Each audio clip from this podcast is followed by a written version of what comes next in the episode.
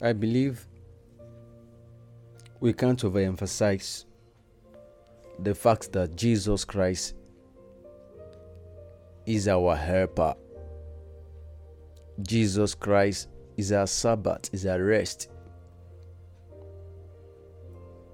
And then I want to appreciate God for the insight He had given us in our previous studies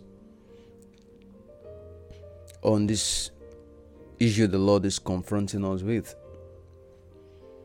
But now I want to do the last chart, and basically, I intend to give you the Greek lexicons of the word Sabbath and look some other look at some other shades of meanings too. I will mention why Jesus Christ heals on the Sabbath. Then I will also look at the relevance of the Sabbath, which is that it is for man's freedom. I will look at other definitions and other words too. Then I will encourage you, based on the things I will share, to believe in supernatural provisions and the gift of earth that God has in store for you. All of these I will, will discuss under the title Rest in the Now. And I want to say rest in the now because the Greek lexicon suggests two meanings. It says rest refers to the blessedness the saints will receive at the end of their toiling on earth as a kind of comfort. That's pretty, that's good. But then we want to look at rest in the now, stability in the now, health in the now, prosperity in the now, the presence of God in the now the abundance of the Spirit in the now, the labor of the Spirit in the now. So I'm not just going to be focusing on what we would have by and by, but what Christ had put in place for us even in the now. And I'm going to use two scriptures. By the two scriptures, I want to say that one, Jesus is the Lord of the Sabbath. Two, that the Sabbath is meant for man to rest. And three, that you can enjoy all round rest. And when I say all round rest, I'm talking about four dimensions of rest in finance, in business, in relations, in your health. Basically, then we can begin to look at rest in family life, in finances, in parenting, in career, in business. But basically, four segments of your life or four angles to your life your health, your work with God, your intelligence or your skill, then your relationship with men. Hallelujah. So two scriptures. The first scripture I will show you is Second Chronicles chapter 20. I like that scripture. And from looking at that scripture, we are going to look at certain Hebrew lexicons. I don't intend to start from there, but since that is the open scripture, I think um, I can't but just look at some of the Hebrew lexicons we may find in that text of the scripture. Second Chronicles chapter 20.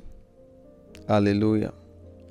Second Chronicles chapter 20. We're going to read, read verse 30 basically is my focus. But I want us to read from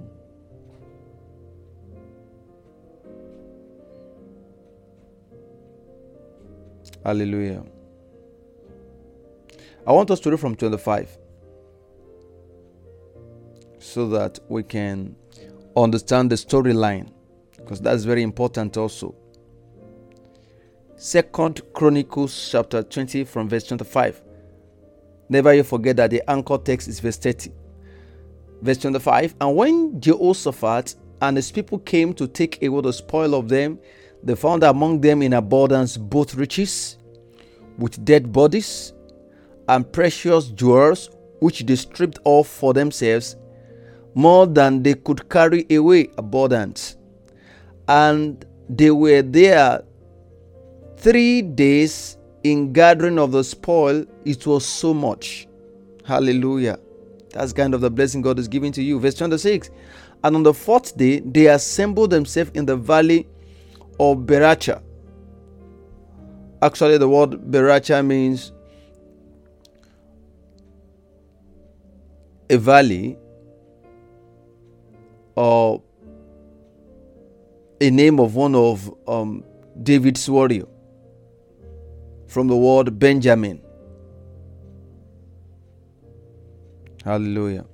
So they, they got to the to the valley of Beracha, for there they blessed the Lord. Therefore, the name of the place was called the Valley of Beracha unto this day. Then they returned every man of Judah and Jerusalem and Jehoshaphat in the forefront. That's that's beautiful. In the forefront of them to go again to Jerusalem with joy, for the Lord had made them to rejoice over their enemies. And they came to Jerusalem with psalteries and harps and trumpets unto the house of the Lord, and the fear of God was on the kingdoms of those countries when they heard of the Lord when they heard that the Lord fought against the enemies of Israel. God's commitment to you. Now, verse 30, where I'm going, we're going to read further, but let's focus on verse 30. So the realm, this is where I'm going. So the realm of Jehoshaphat, the dimensions of his life, his kingdom, his reign, his power, his sovereignty, his realm, his terrain, his territory was quiet. I like that. It was quiet. For his God gave him rest. And mark that.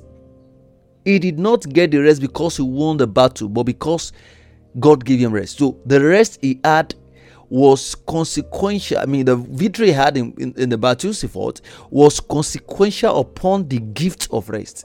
You know, for some days I've been telling you, rest is the gift, rest is the promise for his God gave him rest round about. And Jehoshaphat reigned over Judah. He was 13 and 5 years old when he began to reign, and he reigned 20 and 5 years in Jerusalem, and his mother's name was Azubah, the daughter of Oshi. Verse 32 And he worked in the way of Asa his father, and departed not from it, doing the which was right in the sight of the Lord. All right, now let's go to verse 30, which is the emphasis. So the realm of Jehoshaphat was quiet as you want to be quiet. But check it, there is a reason why his realm was quiet. He walked in the way of the Lord like his father. So rest is consequential upon certain commitment. So if there seems your life is void of this rest, it means that there are certain things you've not been doing rightly, you have got to do rightly. Now, let's leave that. So it's realm experience quietness, for his God gave him rest. Now let's look at the word rest here, the first word rest here. Now, the first word rest here is not Sabbath or Sabbath, as we have the original translation of rest from Sabbath, seventh means Sabi, that is figure. But now we're looking at rest here. Now, the word used to rest here is the Hebrew word nuak. And nuak means to rest, to settle down, to remain calm, to repose, to have rest, to be quiet. It means to cause to rest, to give rest to a person, to make quiet. It means to cause to alight, to set down, to settle down, to be at rest, to be at ease to lay down or to sit down, to relax, to be in your own place. So, God gave him the grace to be at rest. Noach is the word. Now, look at the word quietness. Now, the word quietness is the Hebrew word shokat. And shokat means to be quiet, to be tranquil, to be at peace, to be quiet, to rest, to lie still, or to be undisturbed. I like that word, undisturbed. So it means that synonyms for the word rest includes quietness, peace, tranquility, safety. So the word shokat and work are interrelated and it means to be quiet, to be undisturbed, to be at peace in the land, to be undisturbed, to pacify, to allay. Oh, I like the word allay, to put aside tension. So the realm of Jehoshaphat was quiet. That's God's will for you. All right, that is on the side. The second scriptures, we've been seeing it for a time. So let's see it very quickly. Maybe we can just look at the anchor text we've started with, then you know we begin to look at some other things. Now, Mark chapter 2 from verse 27 to 28. And he said to them, Jesus Christ speaking here, of course, the Sabbath was made for man. The Sabbath was made for man. Then he said to them, The Sabbath was made for man. This Jesus talking. Rest was made for man. I showed you in Psalm 127, verse 2, that the scripture says that it is vain for you to, to wake very early in the morning, come back at night just because you want to eat. That is, it's, not God's will for you to labor for what to eat alone. And he said unto them, The Sabbath. The word Sabbath there means Sabbaton. That is the Greek word Sabbaton, which takes its root from the word Sabbath, or from the Hebrew word Sabbath or Sabbath, which is a day of atonement or a particular day of the week, the seventh day of the week, which is consecrated to the Jews. And you know, the idea of Sabbath means to cease from work, to desist from labor, to go on a break, to go on holiday, so that you can recuperate. It means to cause to cease or to put an end to. It means to exterminate, to cause to desist, or to remove, or to cause to fail. To stop from being active. To desist from his action. It means to cease so that you can celebrate.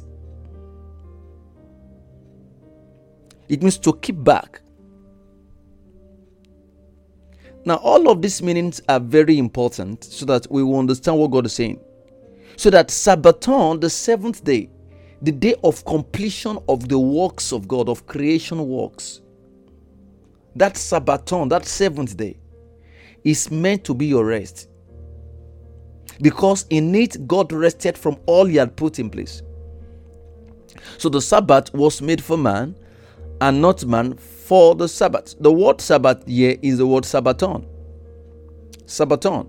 But you know, interestingly, when you turn to okay, now verse 28, therefore the Son of Man is the Lord also of the Sabbath.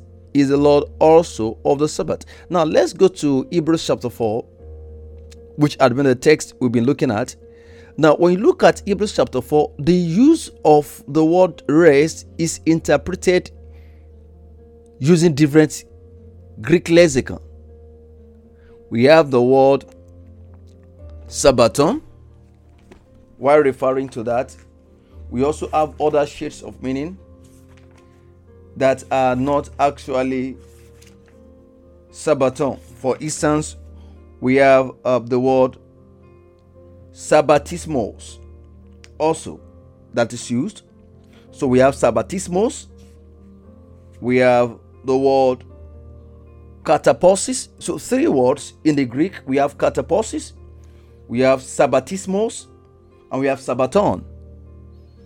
Each of them refers to rest, but with some slight meanings. We are going to get to look at them as I continue. But let me just go through the reference scriptures in Hebrews chapter 4, Actually, the discussion started from chapter 3. Let's just quickly look at chapter 3. We are doing the Bible study this time around, not um,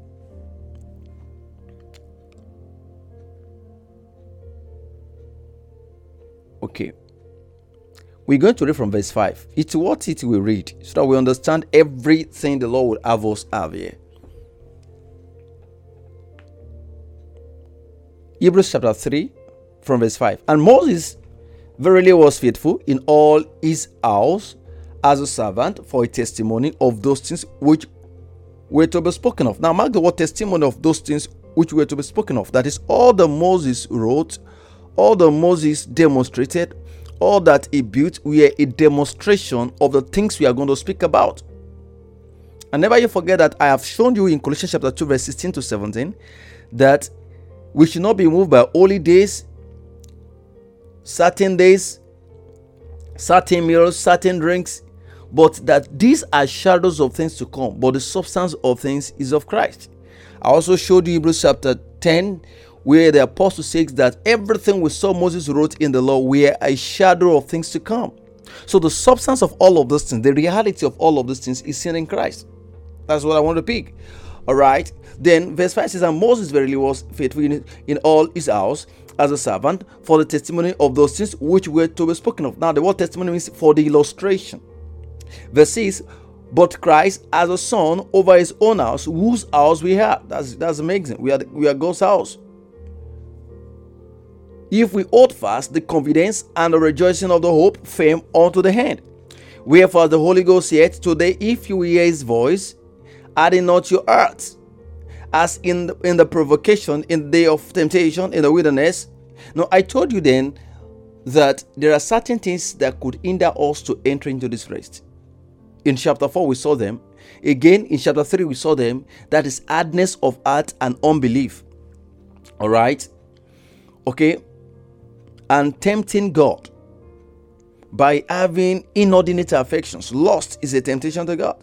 Desiring that which is not within the premises of God's provision for you. So he said, Do not tempt God. When your father tempted me, provoked me, and saw my works forty years, whereof I was grieved with that generation, and said, They do always err in their hearts, and they have not known my ways. Mark the word they err in their hearts, errors in their hearts.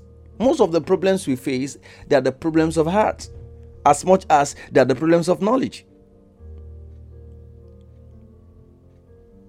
Deformed heart conditions.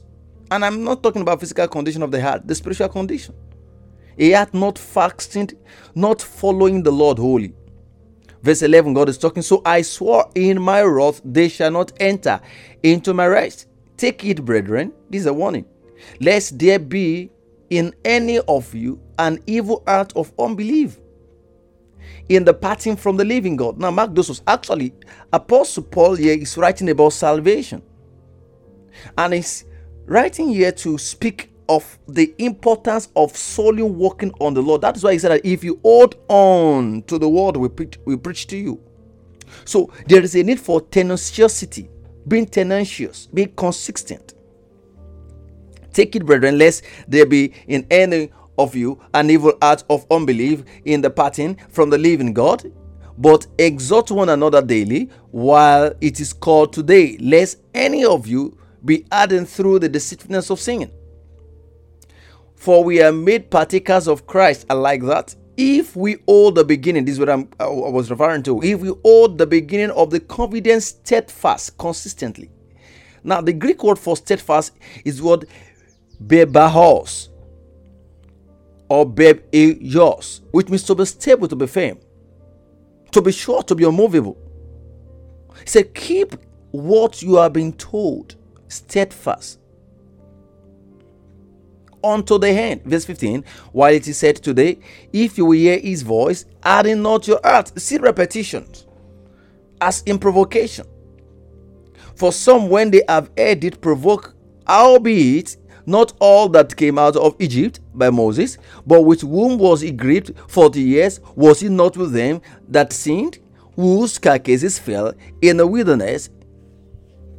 And to whom swell he that they would not enter into his rest, but to them that believe not. Verse 19. So we see that they could not enter in because of unbelief. So, one of the first things you have got to battle with or deal with is unbelief. Unbelief. Unbelief. It can stand in the way. It can rob you of God's plans.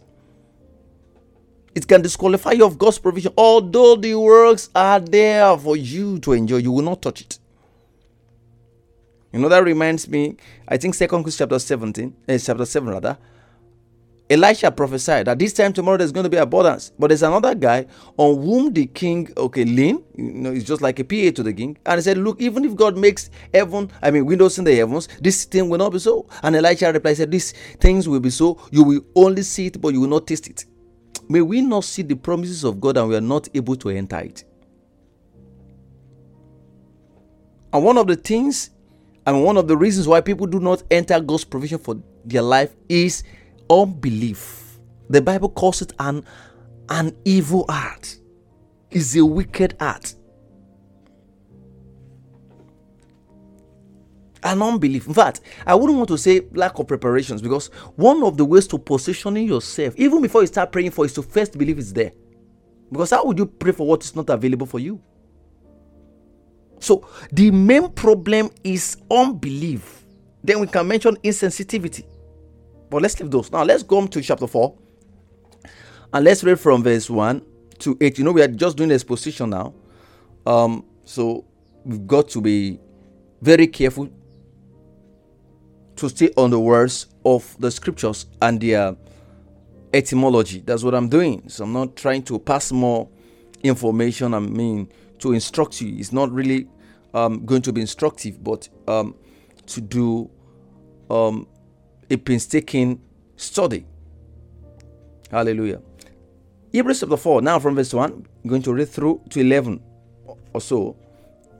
Let us therefore fear. Now, look at fear. Why do we need to fear here? Now, we need to fear here because certain people who received the promise earlier before us did not receive it, they did not enter it.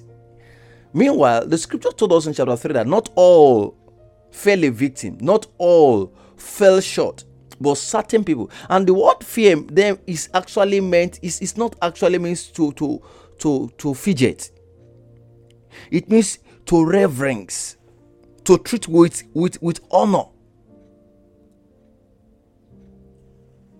To be conscious not to be careless. Is the greek word pobeho or phobeho to to to to to to to approach a thing with reverence, with a consciousness of value, to place value on. Let us therefore fear lest a promise being left us of entering into his rest any of you should seem to come short of it now. Rest here is taken in three senses. One, rest in form of salvation. And here it's not even talking about salvation because this guy has been born again already. In chapter 2 and chapter 3, he has told us how that Christ had become a lump and that we have become, you know, one with him. I don't know how to say that. But that he says that um, Christ had to suffer so many things so that he can bring us to glory. So he's talking to believers. So partly this speaks of salvation and the need for continuity, tenacity. Meanwhile, he's also talking about the glory of God engulfing our life at the end of our walk here. He's talking about being conscious of the presence of God, of the provisions of God. He's talking about being being enraptured by God's provision, being preoccupied by that which God can give to us a promise being left us of entry into his promise, any of you should seem to come short of it. Now he's talking to believers. So he said that any of you can fall short of it, it meant that you cannot. I mean, it's, it's, it's likely that you are not able to touch that reality. So he said, You have got to be careful. Verse 2 For on the horse was the gospel preached, as well as unto them, but the word preached did not profit them, not being mixed with faith in them that heard. He's talking about unbelief still. And he says, Look, this rest comes by preaching. So we cannot separate the rest of God. And let me say it this way practically, what it has to do with your life, what God is doing with your life cannot be separated from the amount of God's word you believe and you are exposed to. The gospel. Now, the word gospel there means the angelion, the message of God, which is rest. Was the gospel preached as well as unto them? But the word preached did not mix up, did not profit them, being mixed up with faith. So the word does not profit them because it did not mix up with faith. It, they heard the word, but it does not work out in their life. It did not become it did not become part and parcel of them. It did not become the governing principles in their life. So until you come to the place where the word of God begins to drive you, you can't enter God's provision. Let's run because we have a long place to go. For we which have believed do enter into the rest I like that. As I said, as I have sworn in my wrath, if they sh- if they shall enter into my rest, okay, let me take verse 3 again. For we which have believed do enter into the rest, as I, as he said, as I have sworn in my wrath, if they shall enter into my if they shall enter into my rest, although the works were finished from the foundation of the earth. Verse 4 For he spoke in a certain place of the seventh day on this wise, and God did rest on the seventh day from all his works.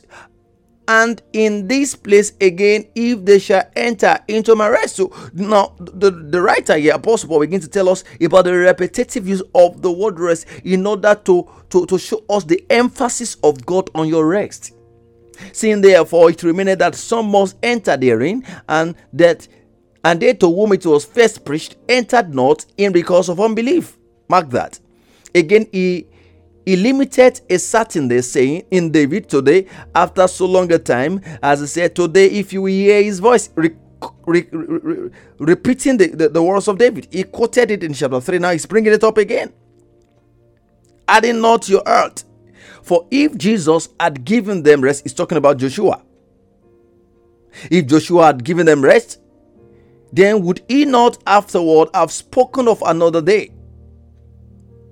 Now, verse 9 There remaineth therefore a rest to the people of God. So, this rest is not just the future rest, it's not just a rest as a relief from sin.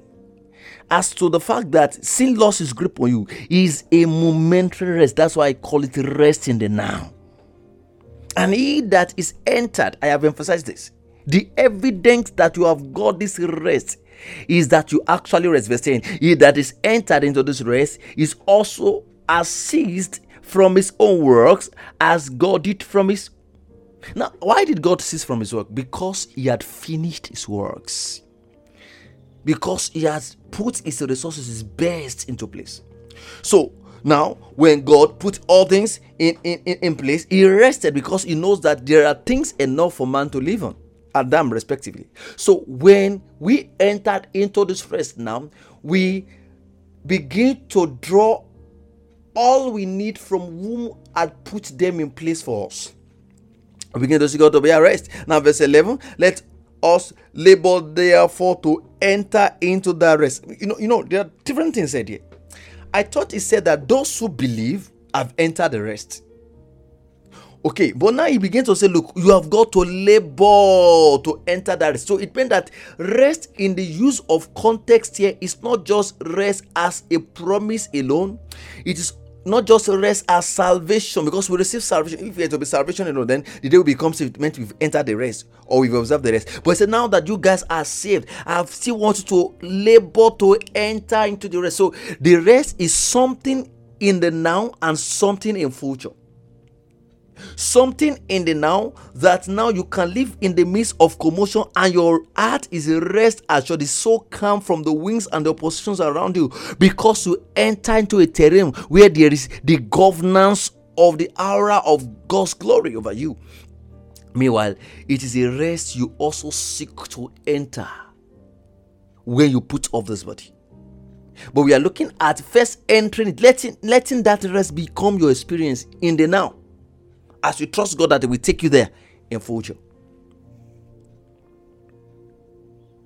Let us labor therefore to enter into the into the rest, lest any man fall after the same example of unbelief.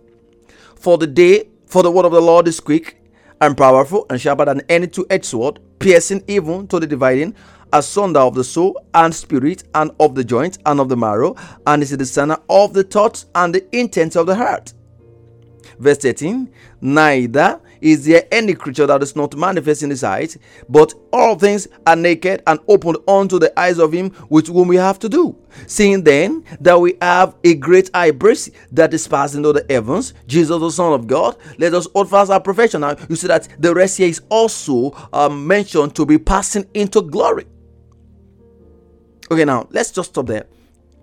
Now, when you look at um, this chapter of the scripture, the word rest keep repeating itself. And from verse 1 to verse 8, the word for rest is the word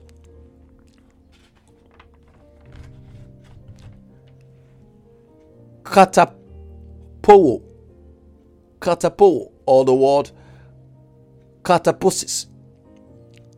Now, but when we move to verse 9, therefore, there remaineth a rest for the people of God.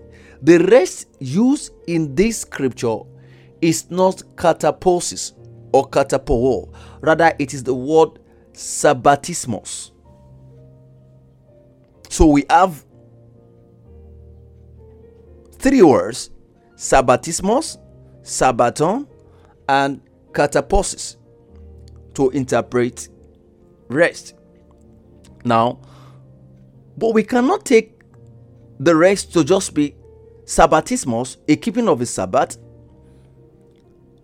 because Colossians chapter 2, let's go there.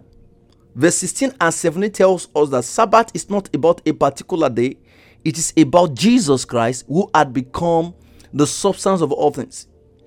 Now let's read from verse 15. And having spoiled, talking about Jesus, having spoiled principalities and powers, he made a show of them, openly triumphing them in it. Verse 16 Let no man therefore judge you in meat or in drink or in respect of holy day or of the new moon or of the Sabbath. Now the word Sabbath there is the word Sabbaton, the seventh day of the of Sabbath which are a shadow. Now, the word shadow is the Greek word sikah. Sikah. Now, the word sikah means shadow, a shade caused by interpretation of light. It means an image cast by an object and representing the form of reality. It means a sketch or an outline or an example. So he said those things are examples of the things to come but the body, now the New KJV calls it the substance. Now the word body there means um, soma, which means uh, the main thing.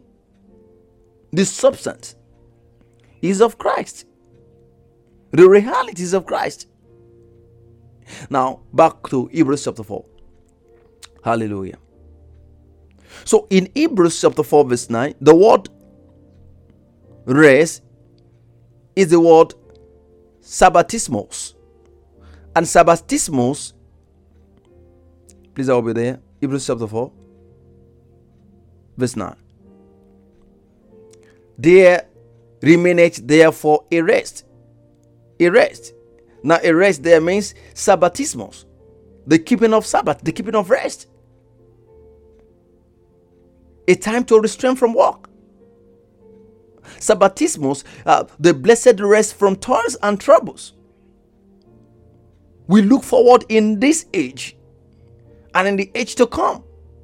Sabbatismos, a rest, a relief of tension. And actually, the word Sabbatismos take its root from the word Sabbaton, which is the seventh day of each week, which was sacred festivals for the Israelite, and which is required for them to abstain from work. So there is a break for us. God is not a workaholic. Jesus Christ said, My father walked and I walked. He said, My father walked up to now. Does that mean that God is a workaholic? No. He had put principles in place. So Sabbath also means that you put system in place such that when you take a break, your businesses, your engagement, your system can still work even without you, and that's how to live you have got to think of creating a system that can be in place such that even when you are not around or when you are no more, it can still keep yielding the result that you intend to bring. That's rest. And that would mean that you should not just be an employee, you should not just be an employer. Start a system of business that can function when you are not present, number one. Come up with a system of business that can make you money even when you are sleeping. Trust God for a line of business that can make you to to to not fidget thinking of two weeks or a month retreat with the Lord. That's the beginning of rest. I'm human being, being who we are, we are very inconsiderate sometimes. And sometimes we don't want to give our, you know, our employees time to rest. Now, I wrote a poem two days ago when I was reflecting on this. I wrote, Rest, my soul, rest. Rest in your Father, rest. Rest in Him who is your life and light. Rest their soul, rest. In Him who parted the Red Sea. Rest. Rest in the storm, rest, and watch it calm. Rest because there is rest for you. Rest in the mighty one who delivered Israel from Pharaoh. Rest in the one who delivered Elijah from Jezebel. Why are you troubled, my soul? Oh, why? Rest because there is a supply for you. Rest and see how David brought Goliath down. Rest, my soul. There is peace for you. See the peace. Breathe his air. Deep down, breathe. Breathe in the peaceful atmosphere of heaven. For they are all for you all alone. His peace he gives in a chaotic cosmos. Therefore, rest, O my soul, do rest. Now, from the context of the scriptures in Genesis chapter 2, verse 1 to 3, the word rest was used by God to speak of his provisions for you in all senses. Meanwhile, Hebrews chapter 4, verse 3 refers to the rest as the complete works of provisions of creation. So, rest from these background scriptures refer to the only and all of God. And I mean to say, the only supply and all of God for you. All that God, by His love and power, has single handedly put in place, has single handedly made provision for, for your ease and comfort. Hallelujah. So, Hebrews chapter 4, verse 3 says, For we who have believed do enter that rest. As I said, so I swore in my wrath, they shall not enter my rest. Which rest? The verse continue.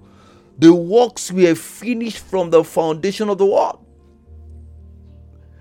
The works were finished from the foundation of the world. Verse 4 now says that, For he spoke in a certain place of the seventh day in this wise, and God did rest on the seventh day from all his work. So, which works, which rest? The rest refers to the works of creation, to the resources, to the natural endowment God had put in place naturally for the survival of man.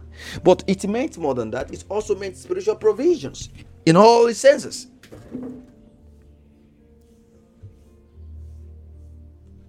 So these verses of the scripture is a direct allusion to Genesis chapter 3 verse 1 to 3. The works of creation, nature, the beautiful atmospheres and other intangible realities and creations of God are to deliver for your advantage. So God is not interested in your sufferance or in your suffering. And if you are suffering, maybe because you do not have a skill or a direction, because you have got to do something. Even the nation of Israel, God told them, Well, I will give you a field you did not buy or pay for, wells you did not dig, houses you did not build. But then later he told them, said they should walk, they should farm, and they should have bands.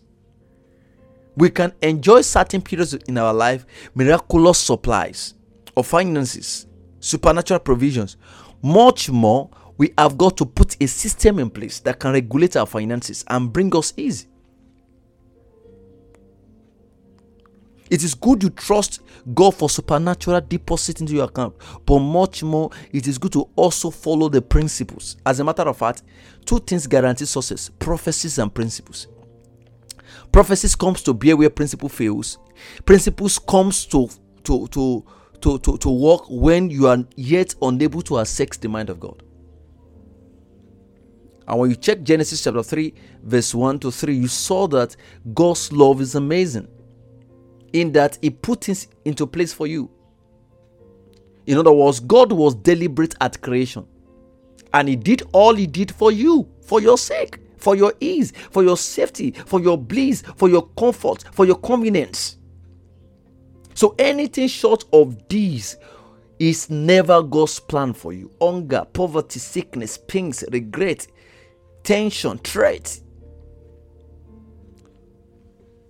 So then, rest is enjoying all of God's best, all of God's provision for you. And not just that, and it also includes maximizing those provisions to your utmost advantage such that they bring value, they bring love, they bring increase, they bring expansion to you and God's kingdom because you are not just the only um, end result or end point.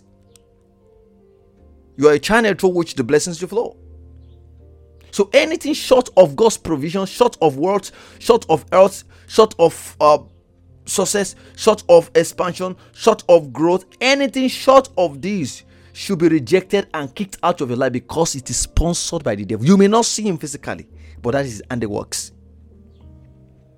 The scripture gave us indications to know when God is engaged in a man's life. Jesus Christ said, If I cast out demons by the fingers of God, then the kingdom have come. In other words, where there is oppression, the kingdom of God has not come. So the rest is the coming of the kingdom into your life, permeating every nuances, every facet, every segment every division, every angles that makes that makes your life. The scripture says that God rested from his work, not rested in his works. So your rest is not consequent upon your labor, but on God's provision.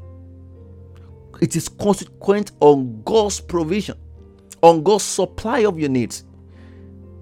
In other words, your success in all spheres of life will deliver as you seek to know the Father, as you seek to enjoy the Father, as you seek to tap into all that God has put in place for you. He is not going to put them in place, He had put them in place. You are the one to key into them.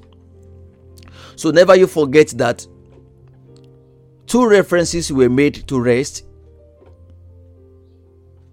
as seen in Hebrews chapter 4 from verse 1 to 8. Rest in direct reference to Genesis chapter 2, verse 1 to 3. That is Hebrews chapter 4, verse 4. For he spoke in a certain place of the seventh day on this wise, and God did rest the seventh day from all his works. In other words, rest is spoken to as a reference to the provisions of the works or the works of God, I want to say. So, Genesis chapter 2, 103 is a reference to rest which is consequent on God's perfect and complete provisions. It's a pointer that is the writer here is pointing us to see for ourselves the perfection and the completion of God's provision for you. And this is what brings about rest. And here also we'll talk not just of the availability of stuffs to enjoy, but also of you who is available in earth in peace of mind to enjoy all that God has given to you. The second reference of rest was a reference to Joshua, although David was quoted casually. But then the other reference to rest as a promise is the rest Joshua promised to give the people when he allotted the land for them. So there's another reference to Rex when Joshua was referenced as the one who was meant to bring the people into the rest, a way of saying that who is meant to give them the promised land as God had promised them.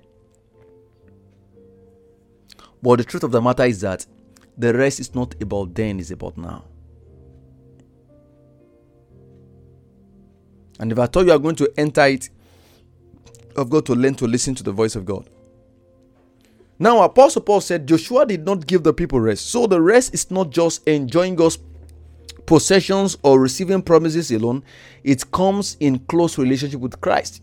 And these references both to Genesis When God said, Well, I have bled the seventh day because I have finished my works, and Joshua, who was meant to take the people into rest, were a pointer of what Jesus will do. Was a prophetic picture of Jesus Christ, rest from the arrest of darkness. The reason why we go everywhere casting out demons, healing all those who are oppressed, and we even heal on the Sabbath day. And will tell them the reason why I'm healing on the Sabbath is because I am the Lord of the Sabbath. Let me show you a few scriptures here. I think it's very important. Jesus is our Sabbath.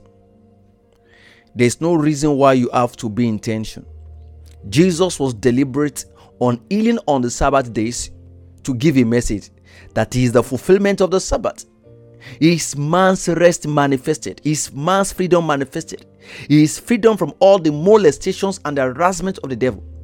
Look at the healing of the man with the withered hand. He healed that man on the Sabbath day. Matthew chapter 12, verse 10 to 12. Matthew chapter 12. Hallelujah. Matthew chapter 12. Glory be to God forevermore. We have rest. God is the rest. Matthew chapter 12. God is the rest. So I don't know that thing in your life that had been causing tension or rift or certain problems and you've not been able to fix it. Why don't you look up to the Father? Matthew chapter 12 from verse 10 to 12. Matthew chapter 12 from verse 10 to 12. Hallelujah. Glory be to God forevermore. All right. And behold, there was a man which had his hand withered. And they asked him, saying, Is it lawful to heal on the Sabbath days? That they might accuse him. And he said unto them, What man sh- shall there be among you that shall not have one sheep, that have one sheep rather, and if it falls into a pit on the Sabbath day, will not lay hold on it and lift it out. That is value.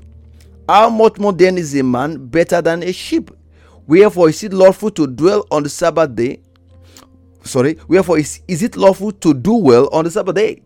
Then said he to the man, Stretch forth thine hand, and he stretched it forth, and it was restored as whole as the other. Healing on the Sabbath.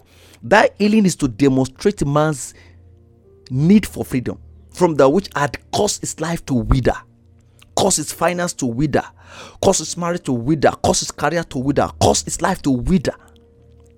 He has been detached and and um, and disalienated from God. This man had a withered hand. Some people had withered business, withered situation, withered health. And Christ said, Look, the purpose of freedom is to give man rest, is to enforce the rest. There's another case of healing in Luke chapter 13. Jesus Christ identified a particular woman who was under the siege of darkness, a daughter of Abraham, but the devil got an hold of. And Christ said, The Sabbath is to bring her to freedom. It was on Sabbath that Jesus Christ healed her. Luke chapter 13. So, Sabbath is God's freedom for me now. Now. Glory be to God. 10 to 16. Hallelujah. Glory be to God. There is rest for me. So, whatever the condition your life, you can rest from it. Now, Luke chapter 13 from verse 10. And he was teaching in one of the synagogues on the Sabbath. Sabbaton, the day of rest. And behold, there was a woman which had a spirit of infirmity 18 years and was bowed and could not in no wise lift up herself she had a spirit of infirmity. It was not just a medical condition, it was a devil that bound her. And when Jesus saw her, he called her to him and said unto her, Woman, thou art loose from thy from thy infirmity. And he laid his hand on her, and immediately she was made straight and glorified God. Now, verse 14, and the ruler of the synagogue answered with indignation because Jesus had healed on the Sabbath day and said unto the people, There are six days in which men ought to walk. That's the idea of Sabbath. In them, therefore, come and be healed, and not on the Sabbath day. And Lord answered and said, Thou hypocrite, does not each of you on the Sabbath loose his ox or his ass from the stall and lead him away to watering. And ought not this woman, being a daughter of Abraham, whom as bond, lo, this 18 years be lose from his bond on the Sabbath. So the purpose of Sabbath is your freedom. Now, I say one of the things I intend to do is to provide answers to the question why must or why did Jesus heal on the Sabbath? One, he healed on the Sabbath because Sabbath is prophetic, is to showcase God's promise of rest through Jesus. Two, Sabbath is to proclaim the completeness and the perfection of the work of redemption. Sabbath is to bring man to the consciousness of God's fatherhood and his provision. And much more, Sabbath was the day Christ performed miracles, often as recorded. Not often, there are times he goes here and there, he heals, but often you see that the synoptic writers of the gospel emphasize that the, the, the, the problem Jesus Christ had with the religious leaders of this was because he healed on Sabbath days and more. And why did he heal on Sabbath day? He heals on Sabbath day because Sabbath days, their meeting days, they come together to worship. So it was an in garden just as you go to church on Sundays. Hallelujah. There was another account of healing in Luke chapter 14 of a man which drops dropsy. In Luke chapter 14 from verse 1 to 4, we saw the case of this man. He had um um that that that disease called dropsy. Uh, I'm going to read from the New Living Translation so that we can pick what that meant, really, in order to see what the Lord is showing us. Luke chapter 14. Just turn the chapter over from where we stopped. On the Sabbath day, Jesus went to eat dinner in the home of a leader of the Pharisees, and the people were watching him closely there was a man there whose arms and legs were swollen. That is a dropsy, a swollen arm and leg. Jesus asked the Pharisees and an expert in religious law, is it permitted in the law to heal people on the Sabbath? They are not. When they refused to answer, Jesus touched the sick and healed him and sent him away. Then he turned to them and said, Which of you doesn't work on the Sabbath? If your son or your cows falls into a pit, don't you rush to get him out. Again, they could not answer. Now, a few things here. Jesus healed on the Sabbath. And Jesus Christ began to show us one of the reasons why God enacted the Sabbath as what to be observed. Number one is to teach. He knows that these people are rebellious. They are going to default it. They are going to infringe it. They are going to trespass it. So God put it in place that they should not work. Because now certain conditions will warrant that hey they go eating something.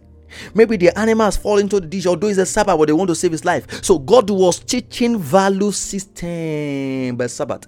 In another reference of the scripture jesus christ said look even david when he was hungry although he, he was not qualified to eat the food meant for the priest and the men within but because God valued man's feeling, man's hunger, he ate that which does not belong to him. He did not die, not because he was holy, but because God is showing us value. So, Sabbath stands for value, respect to people's health, respect to people's right, respect to people's freedom, respect to people's opinion. And you know, one of the things that is mind blowing in the scripture also is that even that particular day, Jesus Christ was not was not even gathered to preach or to heal. He went to eat on the Sabbath day. To eat dinner with one of the Pharisees was just a parting day. You know, Jesus Christ carries so much power. I wish we come to that dimension that the power of God is at home in us. That God find Himself hosted in us. That we can host God that God can abide in us, that even accidentally or deliberately, when we come across a challenging issue, we can check them out by the life of God in us. Such dimension of the thickness of God's glory over us and within us. It was a dinner day.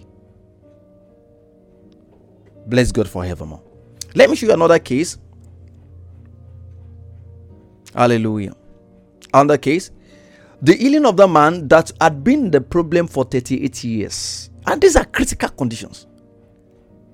The daughter of Abraham I've just shown you was afflicted for 18 long years, not 18 weeks, not 18 days, not 18 hours, not 18 months, 18 years. Now, there's another critical case in John chapter 5, from verse 8 to 12, about a man that was at Bethsaida. That man had been there for 38 years, and it was not the only one. There were many of them there, but this particular person, Jesus Christ, singled his case and allowed Apostle John to help include that case in the synoptic gospel to tell us that there is no case that is closed for God. There is no situation that is too late. You know that reminds me a story of a woman that wrote um, Apostle Smith Wigglesworth to come and save his marriage because the husband was trying to file a divorce and there had been tension and then you know and they called him to come urgently and by the time uh, Apostle Smith Wigglesworth got there the man had packed out of the house and the woman said ah, you came late the man had just gone I wish you had come earlier and Apostle said there is no lateness with God. Although he had gone we will call him back. Such authority.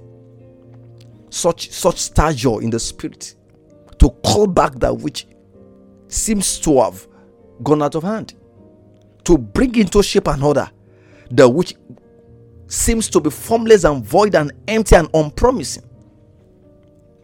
So this man had been there for 38 years. He was hopeless. And you know, to that man, he felt that well, if he had got people around him, it the case might have been better or he might have been cured of his condition. And he was there for 38 years, expecting that one day he will get into the water. But each time he struggles by his effort to get into the waters, somebody else get there. Let me tell you this: no matter how brilliant, how how how pacey you are, how fast, how smart you are, you know. Hmm you will always see people ahead of you who can pace ahead of you. It's not about who you are or who you do not have.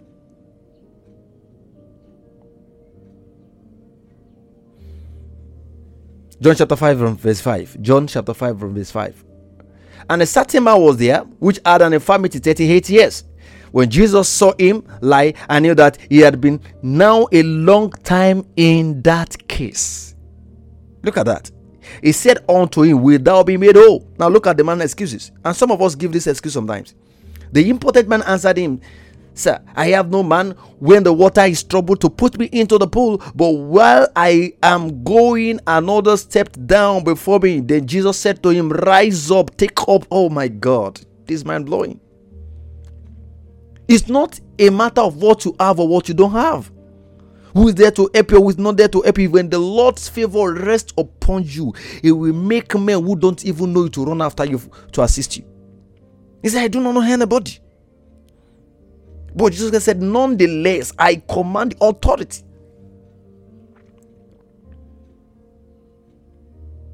Rise up and take up your bed. And immediately the man was made whole and he took up his bed and worked on that same day was the day of rest. So Jesus' healing was to to mark the fulfillment of prophecy. That rest have come into the world. The light have come into the world. Now a scripture jumped into my spirit. John chapter 3 i want us to see it. Hallelujah. Jesus christ here re- reclaimed or declared his prophetic destiny. He said, For light I am coming to the world. But mankind lost darkness than light because their deeds were evil.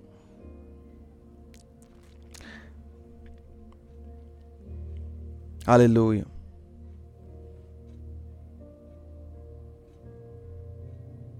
John said 3 from verse 18.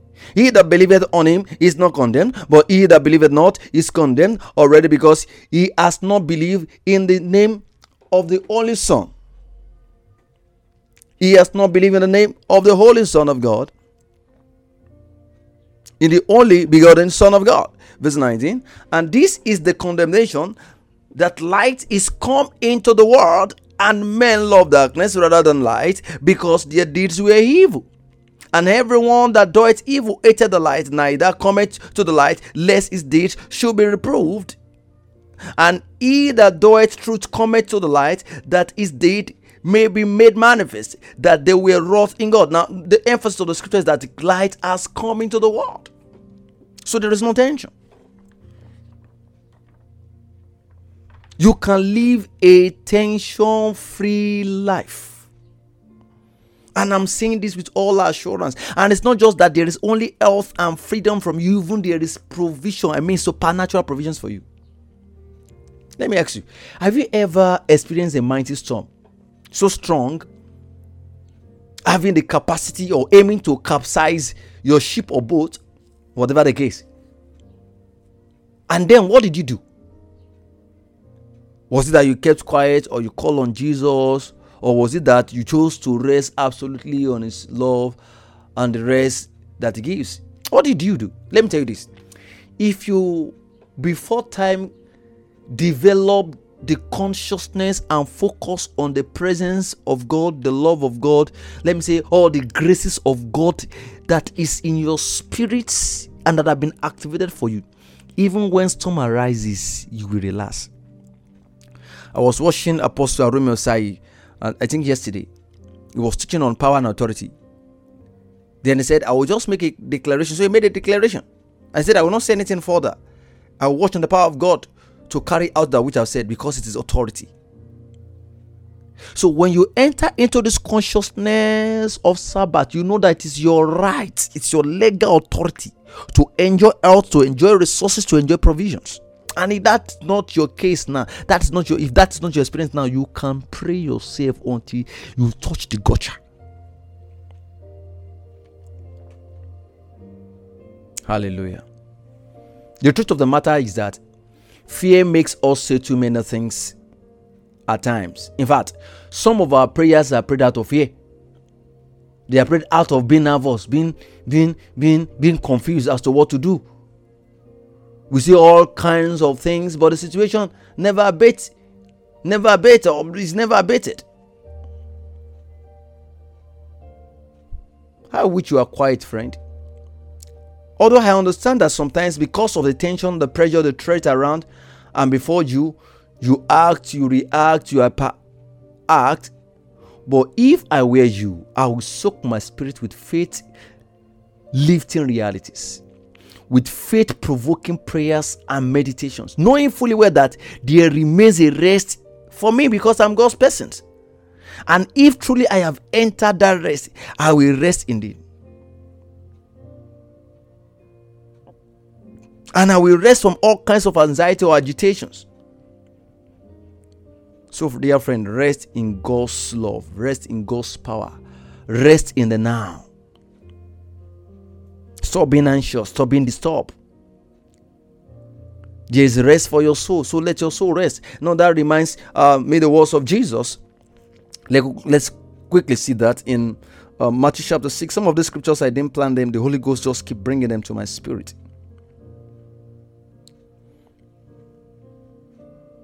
He says, Seek first the kingdom of God and his righteousness, and all these things shall be added unto you. Then, after saying that, he said, Do not think of what you will eat, what you will wear, where you will live. And these are the things we seek after. Verse 32 said that for all these things the Gentile seeks after. For but your father knows that you need them. In other words, Jesus Christ was telling us, Look, a sign that you don't even know your father is a sign of anxiety. So when a believer begins to be anxious, it means that you have not really taken God as your father, or that you don't know the implication of being that is your father or knowing that the, the, the, the, the father as the Father is has catered for you. Now, where I am going to is just verse 34. I will not even go to verse 33. It's a very popular scripture. Seek for the kingdom of God and his righteousness and all that is will be added unto you. That is when you begin to seek God, every other thing will work out for you. And what's the kingdom of God? A king, the kingdom of God refers to any system, any activity, any pursuit, anything at all you do in life that God is the center, God is the king, God becomes the authority. But you know, it's 34 that the Holy Ghost flashed into my spirit. He said, Take therefore no thought for the morrow, that is for tomorrow. For the morrow, that is tomorrow, shall take thought of the things of itself. Sufficient unto the day is the evil thereof. What is the scripture telling us? Live day by day. Yesterday is gone. Live today. Live each day and trust God for strength. Does that mean you will not plan your life? No, but don't be anxious.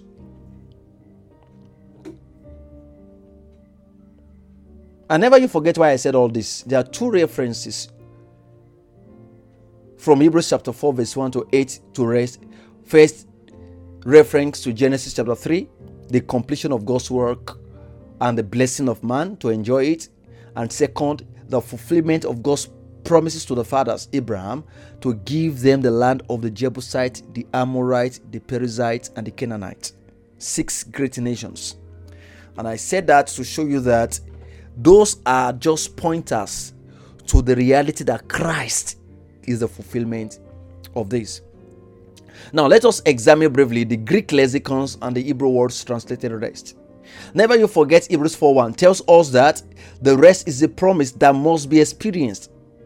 And what are the things that denies us of that promise? Unbelief, insensitivity to the voice of God, ardent heart, carelessness, or loose talking. Short-sightedness is one of them also. The reason why the generation of the Hebrews who left Egypt could not enter the promised land was because of their loose talking and their loose believing. And you see, when you talk loosely, you'll be induced to believe wrongly. And that's why I've got to be careful who you listen to. I like what Fela says. He said that look, you've got to pay attention to people who command your airtime. H E A R T I M E. Those people you listen to. Because what, what you listen to can influence you.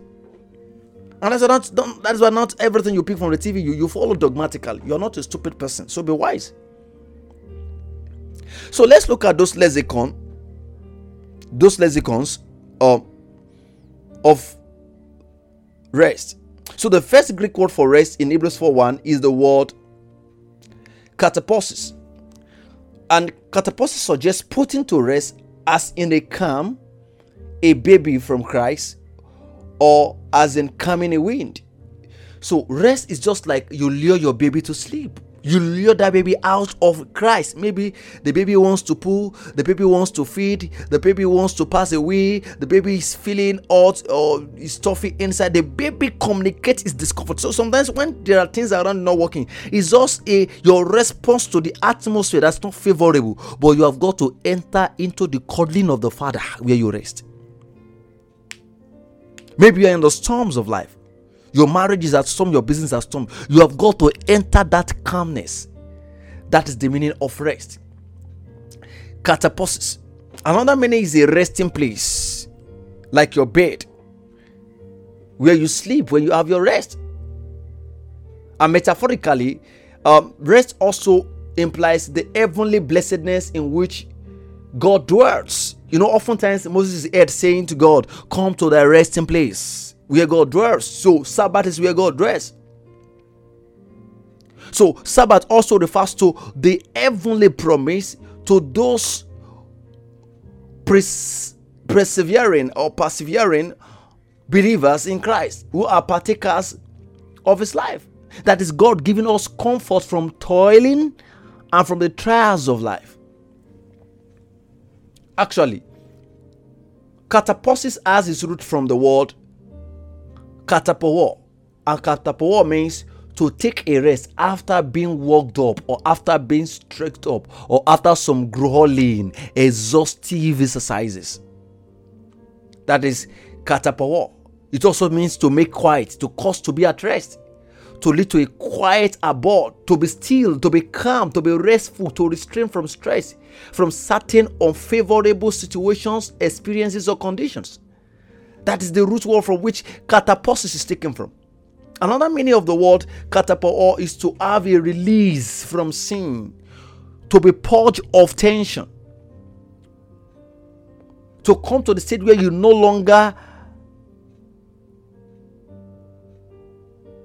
remain under the excitement and the, and the, the, the seductions of sin. But then, when you look at Hebrews chapter 9, I mean, chapter 4, verse 9. Another word is given to us, like I've mentioned earlier, for the word rest. It is the word sabbatismos. And sabbatismos means the keeping of Sabbath. That is the observing. That is this thing has to, to, to find expression in your life. Sabbatismos. That is, you have got to be baptized in this consciousness. Sabbatismos to keep the Sabbath, to ensure that you keep it, you walk in this consciousness, it becomes your living experience. And do not forget Colossians chapter 2, verse 16 and 17 says that Jesus Christ is the, is the Sabbath. So to keep the Sabbath is also Hebrews chapter 12, verse 1, looking unto Jesus to submit to his authority. So Sabbath is the rest from toils, from troubles, from chaos, that we cannot get around the world, but is only gotten in Christ. It also includes the relief from troubles and toil that we look forward to in the age to come. So the word sabbatismos is the root word for the word sabbaton. Sabbaton, which refers to the seventh day of each week,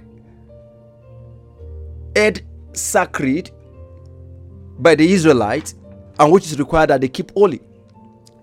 Meanwhile, in Matthew chapter 11, verse 28 to 30, the word for rest is not even Sabbaton, it's not Sabbatismos, it's not um, Katapauo, neither is it Katapausis. But then in Matthew chapter 28 from I'm sorry, Matthew chapter 11 from verse 28 to 30, the word for rest is the word an apowo. An apowo. And it means to cover or permit one to cease from any movement or labor. In other words, it's a time to recover and recollect strength. So, Sabbath is a time of refreshing, a time of empowerment, a time of restoration a time of synergy, a time of, of, of, of, of empowerment. Anapauo. Come unto me, all the labors and heavily, and I will give you an or to give rest, to refresh, to give one rest, to take away stress, to make one quiet, to make one calm, to make one patient because of certain goodly expectations. And actually, the word anapauo has two root words ana, which means to be in the midst, pauo, which means rest or peace. So, anapauo actually means to be in the midst of peace, to be surrounded by peace, to make a wind to cease, to make to cease or to, to make to stop certain tension. It means to, to restrain a, a thing or a person from something or to release from a grip or influence or effect or cause that is not favorable. And we saw that Jesus Christ says, I am the one that gives an power, a state of calmness.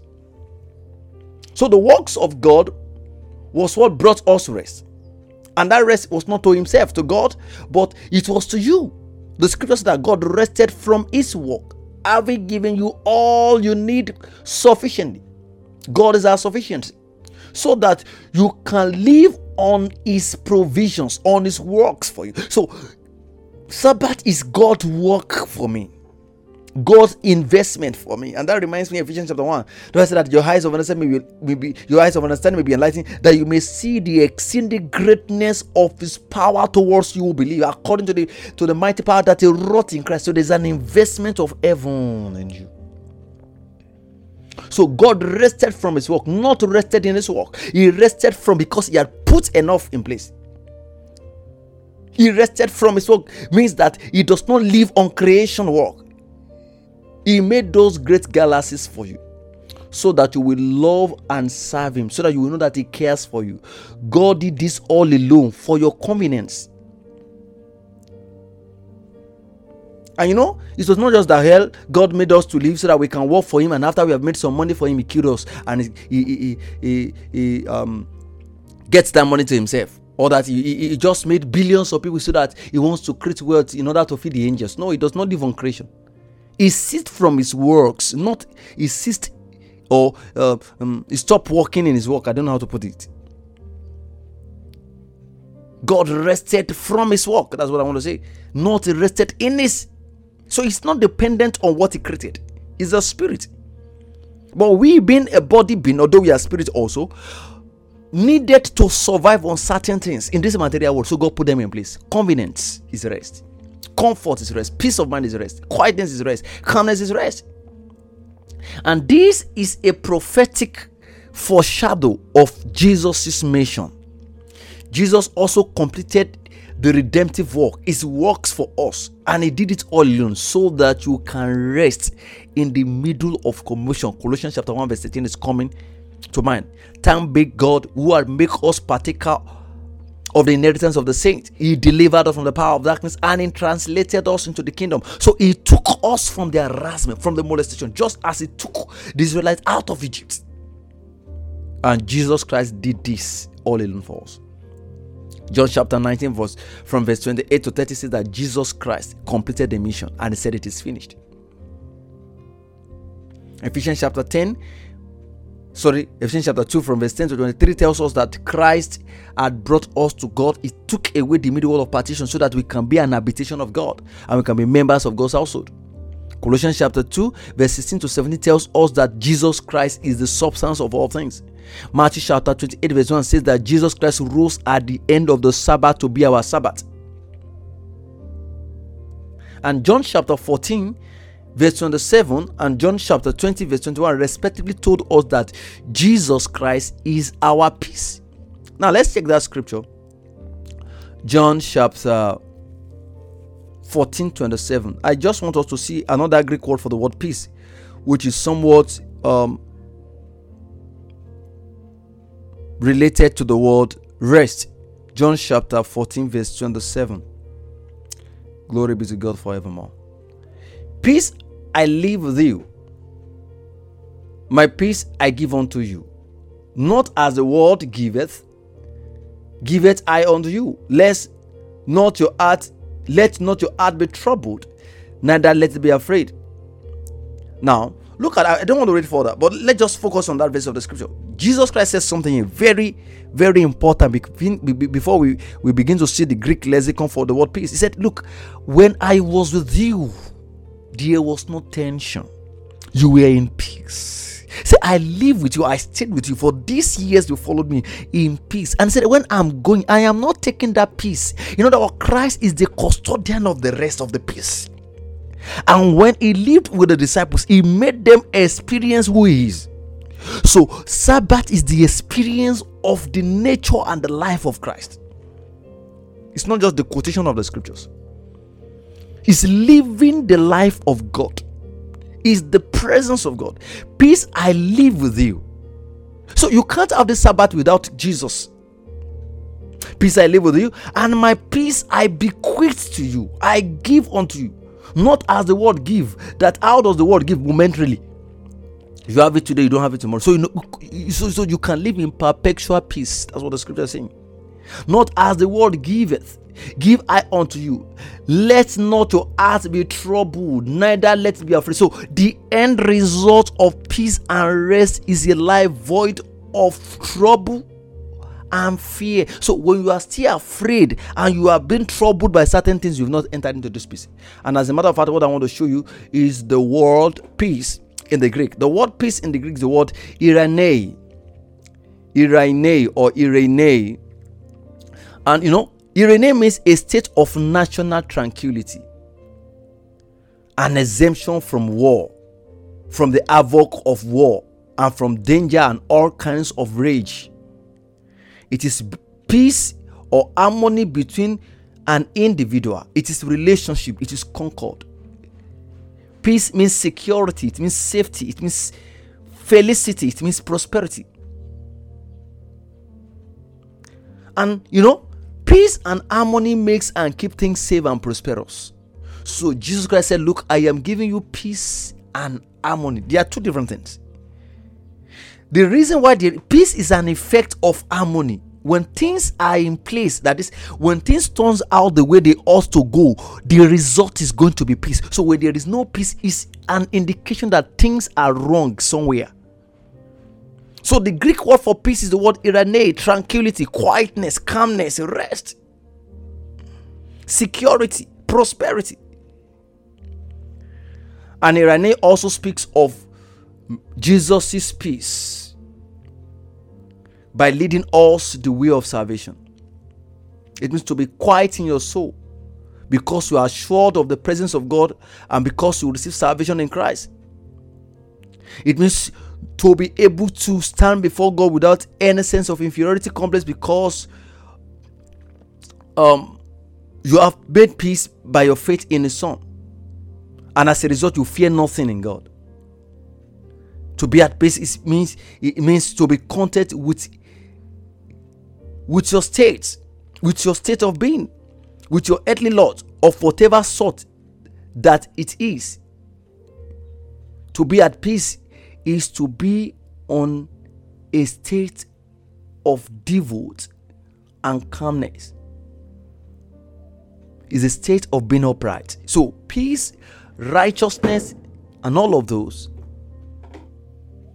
still express the same thing. So when we speak of Sabbath, we speak of rest. We speak of peace.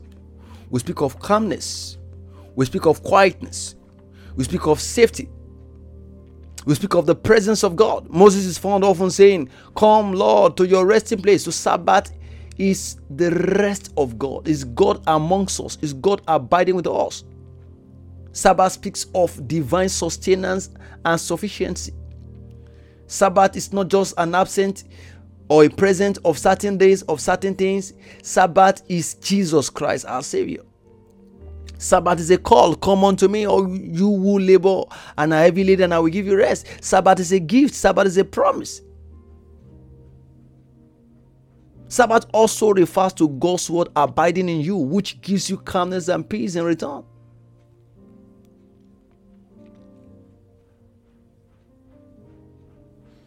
Hallelujah. And what do you do with it? You observe it. You've got to be conscious of it. You've got to enter it. The scripture says that you have got to labor, to be diligent. And consequently, you cease from your labor to enter it. So, to enter it means accepting God's provisions. Abraham entered that rest. For 15 years, King Chedorlaomer, you know, intimidated all the kings around. But Abraham escaped that. Enoch was able to walk with God in the world that is walking contrary to God. Joshua walked in it. Solomon walked in it. That was why he was able to build the temple. But Isaac also walked in it. And all of this they walked in was Jesus. Because Jesus is the Lord of the rest. So the rest Abraham walked in, Enoch walked in, Noah walked in, Joshua walked in, Isaac walked in, and everybody who has walked in this dimension of peace, they walked in Christ. So Christ is the Sabbath. So when Abraham enjoyed peace, he enjoyed Christ. So Abraham had an experience of Christ. Enoch had an experience of Christ. Noah had an experience of Christ. Joshua had an encounter with Christ. Joshua chapter 5, the last verse. Solomon had an experience. David had an experience in that he was strengthened to fight battles, that is peace, so that they can have peace.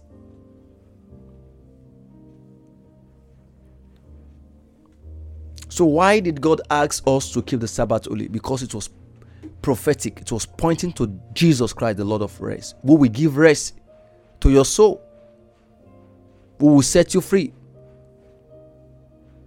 And I said that you have got to esteem this rest. It is a call to take Jesus and his provision seriously. And just as Jesus' offering was made to bring us to rest, we are to rest accordingly. But you have not experienced it, it's high time to enter into that experience. So Jesus Christ healed on the Sabbath to showcase the purpose of the Sabbath, which is a or was a fulfillment in him. He is the Lord of the Sabbath. And rest is made for us. So there's no tension. So, what is rest? Rest is walking in the consciousness of divine supplies. Rest is dependence on God. Rest is leaning on God. Rest is ceasing or to cease from labor or cease from struggles. I'm not saying you go and resign. But a place of calmness, a place where you are not troubled, where you are not disturbed by anything. Why is rest important? It brings about ease, it brings about comfort, it brings about comfort, it brings about peace, it brings about fitness and strength. Rest from what exactly? Rest from sin, rest from the molestations and the harassment of darkness, rest from stress in the body, rest from tensions, rest from pressures and everything that makes you to be unstable. What is the implication of rest? Peace of mind, cessation from struggle. After Jesus had made provision for your freedom, he rested and said, It is finished. He gave up the ghost. Just as God rested when he has completed his work. And this is the basis of our rest. Things are ready. The very reason why we have got to be confident because things are ready. So the idea of rest is the idea of provision, the idea of settlement. Settlement. God have settled you. Jesus made peace available. Jesus made this rest available. So the battle is over. The battle is won. Now you can rest. Jesus Christ had rested. He was raised from the dead and now is seated at the right hand of God. He did not only redeem you, He restored you, He recreated you, and bring you rest. So now you can rest. Having been given access to the Father, Jesus Christ had taken away the barricade, the middle wall of partition. Now you can rest. Now you have the authority over the devil. Jesus is your rest. There's no tension. There's no contention. There's no pains. There's no fear. You can rest. I don't know what tension you've been confronting or you've been facing in your life. This is the time to rest. Jesus is also rest. Hallelujah. So, why did God put rest in place for us? Why did God make provision for Sabbath? Sabbath was the provision of God to show us that things are in place, to show us that He has made us managers who is to manage and multiply God things, God creation, I want to say. So, consequently, we have all the resources of heaven. So, the creation was a pointer of God's provision.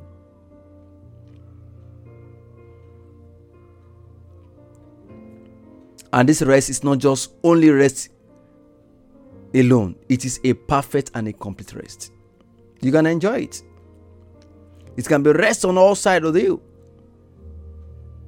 So, rest is God's provision for you in Christ Jesus, which He made the work of Moses to illustrate.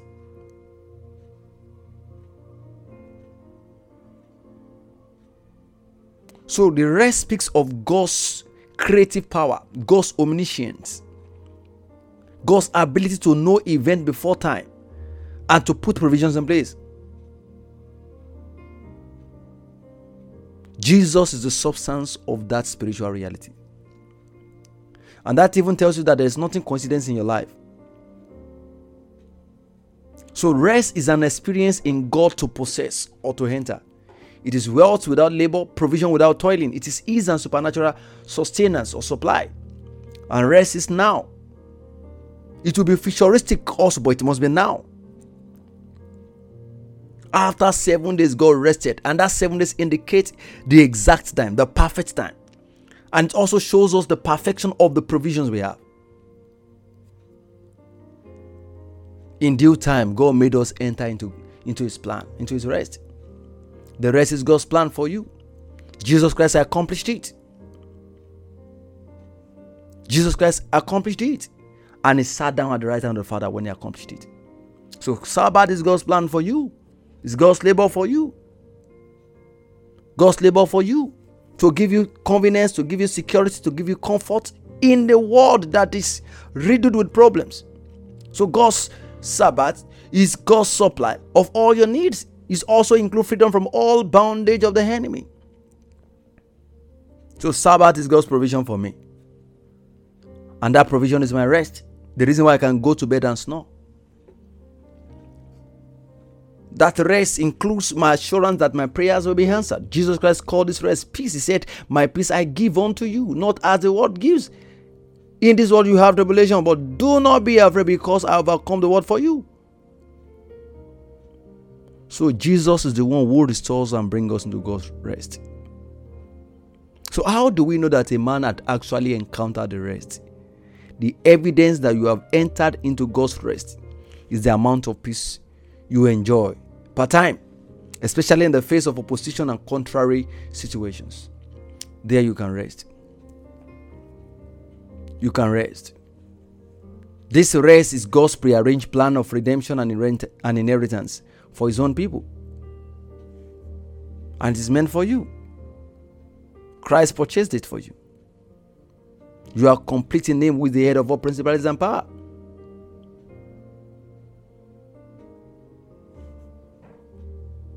God's provision was beautiful nature, provisions in the natural, to illustrate that Christ will make new creations will be able to touch and relate with the dimensions of the Spirit of God. So, rest is restoration, it's redemption, it is authority given to you in Christ. And you can have it. You can have it. Can you say, Father, help me to walk in the consciousness of the provisions I have in Christ?